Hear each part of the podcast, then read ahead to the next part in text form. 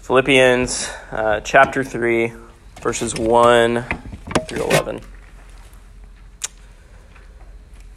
Finally, my brothers, rejoice in the Lord.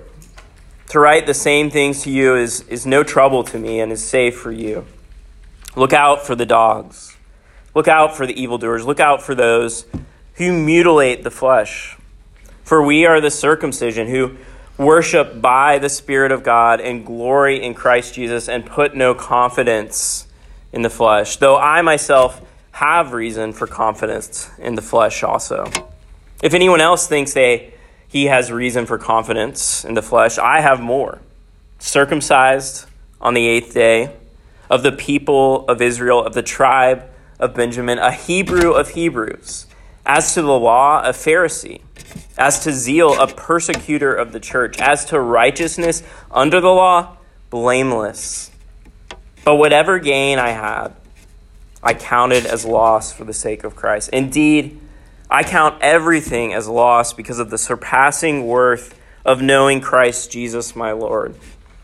For his sake, I have suffered the loss of all things and count them as rubbish, in order that I may gain Christ and be found in him not having a righteousness of my own that comes from the law, but that which comes through faith in Christ, the righteousness from God that depends on faith, that I may know him and the power of his resurrection and may share in his sufferings, becoming like him in his death, that by any means possible I may attain the resurrection from the dead. Let me pray, preaching of God's word. Father, we, we thank you that your word is living and active, um, that it's not just this old dusty text, that your spirit is present wherever it's read and preached. And so we pray that you would be at work, um, that you would do the things that we just sang about, that you would use your word to build a firm foundation in our life, that you would use it to show us more of who you are and of your glory, that you would use it to then shape our lives to live and love towards those around you, around us. And we we pray um, just by your Spirit that you might work powerfully uh, in your word tonight in our hearts and, and through Christ, in whose name we pray. Amen. Well, how are you doing at this point in the semester? How, how confident would you describe yourself when you think about your grades, when you think about relationships, when you think about just the general trajectory of your life, where or, or what are you looking to place your confidence in? As I was thinking about this idea of confidence this week, my mind wandered to a scene from the end of season three of The Office, where uh, Michael Scott, he's about to interview for a job with Dunder Mifflin at, uh, at the corporate branch in New York. And the episode, the cold open, opens to Michael. He's waiting in the office for the interview, but he doesn't realize that he actually got there a day early. The interview's tomorrow. And the CEO, David Wallace, he walks in and he's like puzzled that Michael is there. He's like, Isn't your interview tomorrow? And Michael just makes up some excuse about coming to New York to see a show, which really doesn't look good either. But Michael, while he's there, while he has Wallace, he continues and he says, "You know, while, while since while I'm here, uh, can I ask you a few questions about the interview? How many people are you interviewing?" And Wallace responds, "A few branch managers and a few lower level company people." And then Michael responds with a little bit of a smile on his face. He's like, "Okay, good." Uh, out of curiosity, are, are any of the people you're interviewing, have they been here longer than I, or have they managed more people? Than me? And Wallace is kind of getting what's going on. He's like, I don't think so. And then Michael is like, Great, one more question. Uh, when you merged the two branches, uh, Stamford and uh, Scranton, if you watch the show, uh, who did you put in charge? And Wallace is like, I believe we put you in charge. And then Michael's like, okay, that's great. No, no, no further questions. And, and Wallace, he's leaving. And he says, I'm really looking forward to our interview, uh, to which Michael responds, I'm really looking forward to working with you. And after Wallace leaves, Michael looks at the camera and he, he just says, I've got it made in the shade. I know this company, and all the other branch man- managers are total morons. While at the same time, he's on the phone calling Pam, the secretary of the office, saying, uh, I'm going to be two hours late to work because I accidentally drove to New York on the wrong day. Why, why is that funny? And especially for those of you who have watched the show, who know Michael's character and the outcome of the story. He doesn't get the job, by the way, if you're wondering. Michael is so confident, but he's so out of touch with reality. And, and don't we see that in our hearts and, and people around us so often? We laugh at it because it's actually kind of familiar. We, we have, it's very natural for us to project this image of ourselves. It's really great. It's emphasizing all our strengths while ignoring the obvious cracks and deficiencies that are right there. And this is even how we approach our relationship with God. We think, uh, I'm a pretty good person. Like, I'm, i was nice to my parents. I, I go to church. I show up at RUF. I, I volunteer some. I even like gave money to some random charity on campus. Like, of course, like God wants me on His team. And, and plus, look, there's all those other morons on campus that are doing really stupid stuff, getting totally blacked out out of their minds, sleeping around, failing out of classes. I, I'm not them. But the reality is, the position that we think we have we're totally unqualified for. And our, and our confidence, we're, we're ignoring that we're actually spiritually showing up on the completely wrong day for the interview. And as Michael finds out later in, in season four, we were never even truly being considered for the position in the first place. And so, in, in this really pivotal passage in this letter, Paul wants us to see that this religious, religious existence proving resume that our hearts chase after and want to present to others, it doesn't work. And not only does it not work, it's, it's getting in the way of true life. Paul wants us to take that old resume, to throw it in the trash where it belongs, and to receive a new resume that's offered to us in the gospel. And that's, that's our two points this evening in your bulletin the worthlessness of the old resume and the surpassing worth of the new resume. So let's first think about the worthlessness of the old resume. So going back to the beginning of the passage, yeah, I love how Paul says finally, and like we're only halfway through this letter. That's like such a classic pastor, like long winded preacher thing to do. Like, uh, one more thing I want to talk about. But I think it's because he has something that's just so heavily weighing on his mind, something he, he wants to the Philippians to literally watch out for. He says in verse 2 Look out for the dogs, look out for the evildoers, look out for those who mutilate the flesh. What in the world is Paul talking about? I, know oh, some of you here are animal lovers, and you, you probably don't appreciate you know Paul just throwing dogs in there with like evildoers and stuff like that. That's not cool. But the reason Paul is doing that is because back in that time, like dogs were really gross, like unclean animals. Like they I mean, they would eat their own vomit and stuff like that.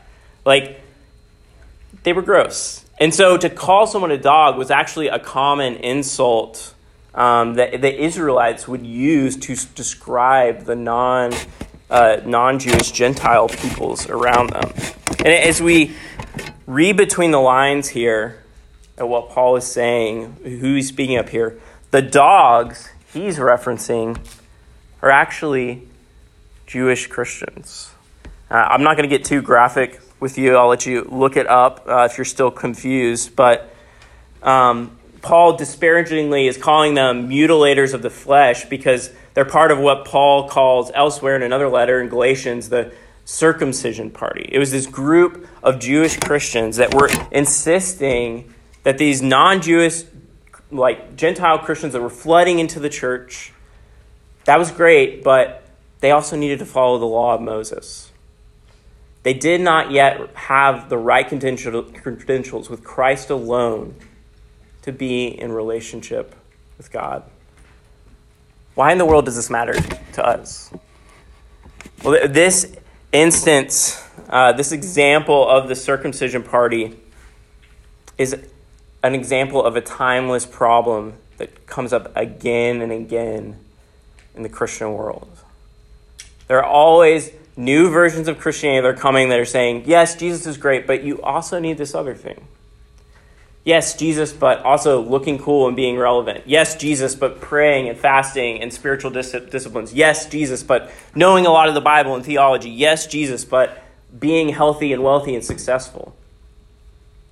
And really, this beyond Christianity, this is the world we are around. This is when we open up our phones. This is what we see. People that are telling us that you, there's something out there that you don't have that you're missing. I'm having this experience, you should be having, you're missing out on life on this. If you just change this one thing about your life, things will fall into place. And often they're good things. But are they things we should really be placing our confidence in? But Paul, in, in, the next section, verses 4 through 6, he's willing to play this game for a little bit. He, he says, uh, he, will do, he'll, he'll, he'll do better than the circumcision party. He says, I myself have reason for confidence in the flesh also. If anyone else thinks they have reason for confidence in the flesh, I have more. Circumcised on the eighth day. You're obsessed with circumcision? I did it the exact way it was supposed to happen. I'm of the people of Israel. I'm of the tribe of Benjamin, the best tribe, a Hebrew of Hebrews. As to the law, a Pharisee. As to zeal, a persecutor of the church. As to righteousness under the law, blameless. He's like, okay, we'll, we'll play your game of climbing the ladder to build your own religious resume to present to God. Well, guess what? I had the best religious background possible, I had the best education possible. I'm more motivated and energetic than all of you when it came to following the law. I'm more I'm so serious about my faith like I was willing to kill people who disagreed with me.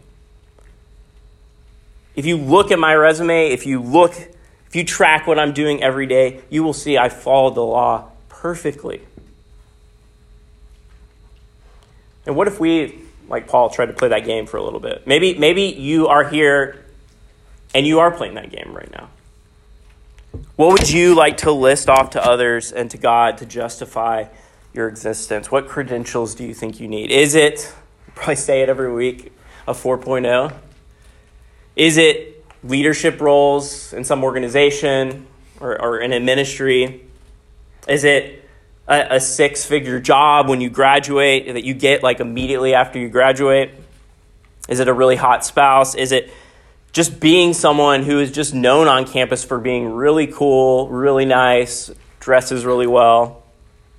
I, th- I think for me, like what, what I'm currently trying to put on my resume has just changed almost every season of my life. You know, in college, it was a lot of the stuff that you were struggling, you guys struggle with. It was my major and my future career and, and my role serving in RUF as a leader. In seminary, oddly enough, it was the grades I got because I was thinking about doing a PhD. Uh, it was the amount of books I read. It, it was, can I reference this guy in a conversation? It was the theologians and the famous professors that, that I could maybe hang out with and become friends with.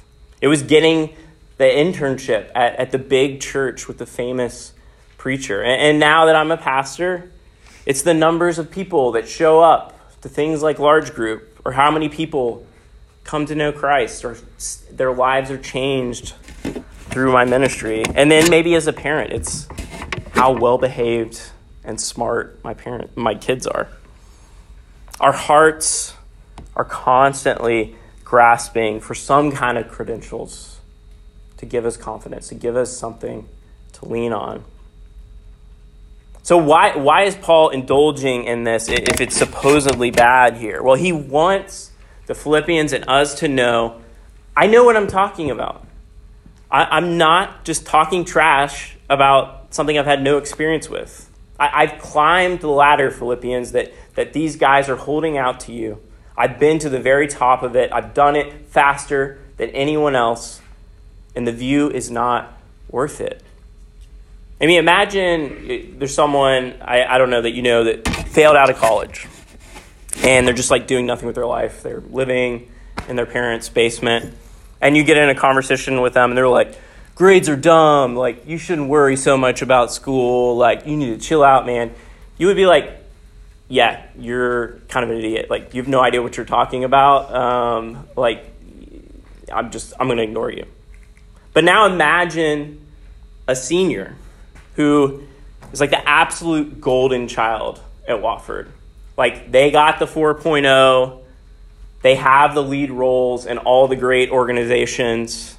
They're going to have no problem getting into whatever grad school or medical school they want to get to they're loved by everyone. Like, if you are friends with that person, you get access to all the inner circles on campus and all the rooms where it happens.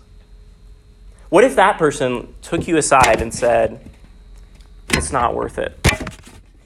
Like, it, like it, it's not worth letting school just dominate your entire existence and all the meaning you have in life. It, it's not worth letting the FOMO of all the things you see going on that you think you need to be involved with just take over your whole heart. It's not worth neglecting real deep relationships with others and, and Sabbath rest for the sake of your perfect grades and your performance and your future career. That, that's Paul here. He, he is telling the audience, I did what they're telling you to do. I, I did what they are promising will make you happy and successful and blessed by God. I had that perfect resume. I was a perfect religious person, but I was an enemy of God. Paul, Paul's confession here, it made me think of this famous clip I saw a while ago. Um, there was like this documentary that was done about Lady Gaga. I don't know if anyone saw that. It's kind of dated at this point. Should have referenced Taylor Swift. I learned. We'll, we'll get that in the future. Um, but she's backstage She's about to go uh, to Madison Square Garden to perform, uh, and the camera's kind of zoomed in on her. It's like a little uncomfortable. And, and she confesses as, as she's trying to hold back tears. I just sometimes feel like a loser still, though. It's crazy because we're here at the garden, but sometimes I still feel like this loser kid in high school. I've just got to pick my crap up. Just more explicit than that and tell myself I'm a superstar every morning so that I can get through the day and so I can be for my fans what they need me to be. Like Lady Gaga is revealing to us, she, she climbed to the top and she still feels like a loser. And more importantly, the Lord, through Paul, is telling us that if you're thinking building this resume in the flesh, getting to the top, proving your existence through your own strength is going to give you the peace and joy you're looking for. It's not. Paul's experience, Lady Gaga's experience, our experience begs the question that, that James K. Smith asked What if you're not wired, or what if, what if you're wired not to be liked, but to be loved? And not by many, but one. Could that explain why all the attention is never enough, or why a kind of postpartum depression sets in after every win, every time we you make it to the top of that thought, uh, what you thought was a mountain of achievement? Why does winning leave you feeling so restless? What if we are wired not to be liked, but to be loved, and not by many, but by one. And Paul, Paul knows this is true. That is how we're wired. And so he, he concludes all, all that work he did, his pursuit to be liked and respected by many, is garbage. And when he says that in verse 8, he uses that word rubbish. Uh, it's a Greek word, skubalon, which a lot of translations I think just tone down too much. Like it, it, it probably should be like translated like S-H-I-T. Um, it's that strong. Uh, he's being like, this is really worthless. It's repulsive. Our fleshly resume, religious resume, it's not only useless, it's offensive when we hold it out to God to earn his favor. But whatever gain I had, I counted as loss for the sake of Christ. Indeed, I count everything as loss because of the surpassing worth of knowing Jesus Christ my Lord. You see, the old resume, it's not just neutral, it's a net loss. I, I love how uh, Sinclair Ferguson, he's a pastor theologian, he explains this financial Paul financial language Paul is using. He basically says, so imagine you've been depositing checks in your bank account all month. And then you finally get your bank statement back at the end of the month. And to your horror, you discover that instead of that, that money going into your account, it's been going out of it. Like every check that you deposited, it was debited instead of credited. And instead of having built up this massive profit, you've been building up this mound of debt. That's what Paul discovered immediately when, when he encountered Jesus. Jesus appeared to him on the road to Damascus. He, he thought he was doing everything right. He thought he was doing exactly what God expected him as a God, as a faithful, God-fearing Jew. But in reality, the resume building, it was only further moving him away from God. If you're praying, if you're reading your Bible, if you're showing up to a large group, if you're getting busy with ministry activities, thinking you're earning brownie points with God, you aren't. Like you're actually building up this debt for yourself. You're actually taking steps back spiritually. God, God sees through our spiritual resume building. He's not impressed with how much of the Bible we read or, or, or consistent attendance at Christian events. But the incredibly good news is he's very interested in knowing us and us knowing him. And there's surpassing worth to be found in that. And that's moving on to our second point. Um, the, the only way, though, to get there, to find that surpassing worth of this new resume offered to us in Christ, is to declare spiritual bankruptcy along with Paul. The, the only way to receive the wealth of this new resume that's offered to us in Christ is to just count that old resume as a, as a whole loss. This really is what it means to be a Christian. To be a Christian is to say, I am spiritually bankrupt. I can do nothing to make God love me. I can do nothing to make myself beautiful enough, smart enough, successful enough to be a child of God. I need God to come in and to make me whole and to change me from the inside out. And really, what this is, this declaration of spiritual bankruptcy. Anybody keep thinking about Michael Scott saying, I declare bankruptcy? I almost was going to work that in somehow. I did. Um, two, two office references in one sermon. Whoa. Um, this is repentance. Really, this language of spiritual bankruptcy is repentance. And it's not just this thing we do once. You know, Martin Luther famously said that when, when Jesus said, repent, when he comes in the Gospels and says that, he didn't mean that as a one time thing. He meant the whole life of a Christian is to be of repentance. Every day we are waking up declaring to God, I'm spiritually bankrupt. I need you to come and change me and work in my life. And it's not easy, it's costly. It means admitting that we're deeply in debt. And sometimes that feels like too much shame to bear. We'd, we'd rather be like Lady Gaga and just pull our crap together, tell ourselves we're superstars, and just keep putting on the show. But what we get in the new resume is worth any humiliation we might receive for casting aside our old resume. And it's really summed up in verse 9 in this phrase being found in Him.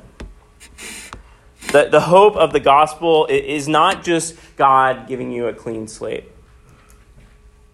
It's God giving you this perfect slate that is already completely filled out. It's receiving perfect credentials by faith through grace. I mean, okay, imagine again scenario you're doing terrible, worst semester of your life, like you are about to fail every class and they're easy classes. They're classes that like your friends are like, why are you failing that class? And that you have your best friend uh, has absolutely perfect grades in the hardest classes. And, and, you're at the end of the semester, you're going to log in and, and look You don't even know why you're looking at this just inevitable judgment you're going to receive.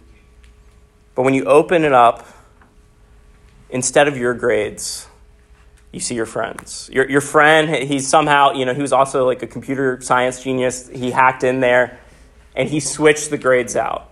And he, he's going to drop out of school and you will be staying. And from the school's perspective, they see perfection when they look at you. That, that's what being found in Christ is. Like, the gospel is that Christ lived the life that we should have lived.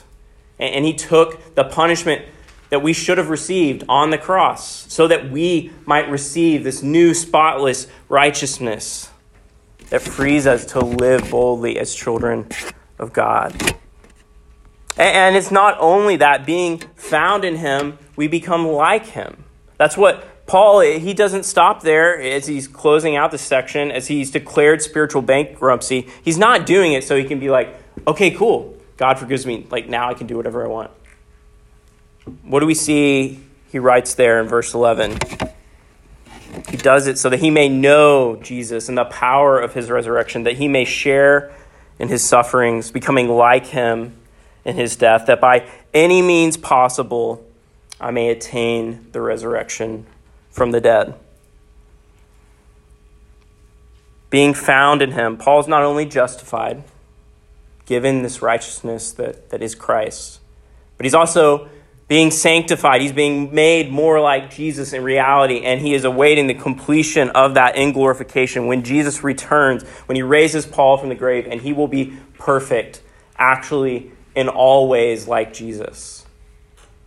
It's sort of like going back to that illustration. Not only does the friend switch out his grades for ours, but then he comes alongside us the rest of our time in college, and He tutors us through every class. He walks us through the whole process. He is right there with us all the way to graduation. And yes, as Paul says, this involves suffering. It involves hard work. It involves dying to ourselves. But it's, it's something that we're no longer doing with this angry God looking far off, looking at us with judgment, but with a, a compassionate, patient Jesus right by our side. Let me close us in prayer. Father, we confess uh, that so often we, we're resume builders. We, we really want uh, to others to see uh, us as awesome. We want you to see us as awesome. We, we, don't, we don't like admitting how broken we are, how needy we are, how dependent on you we are. But life and joy and peace is found in doing that. And so we pray you would help us to do that. Just compel us with the surpassing worth of, of knowing Jesus Christ as our Lord. And may, may that be so beautiful to us that we are, we're willing to face the shame of, of leaving the rat race uh, that the world is so often calling us into. And we're willing to, to even share in, in the sufferings because it, we know that you've loved us and you've given everything for us. And so we, we pray you might this week make Jesus more real, more believable, more beautiful in our hearts so um, that we might grow uh, in our knowledge of Him and follow Him more deeply. And we pray all this in Jesus' name. Amen. You can stand and sing. Last song.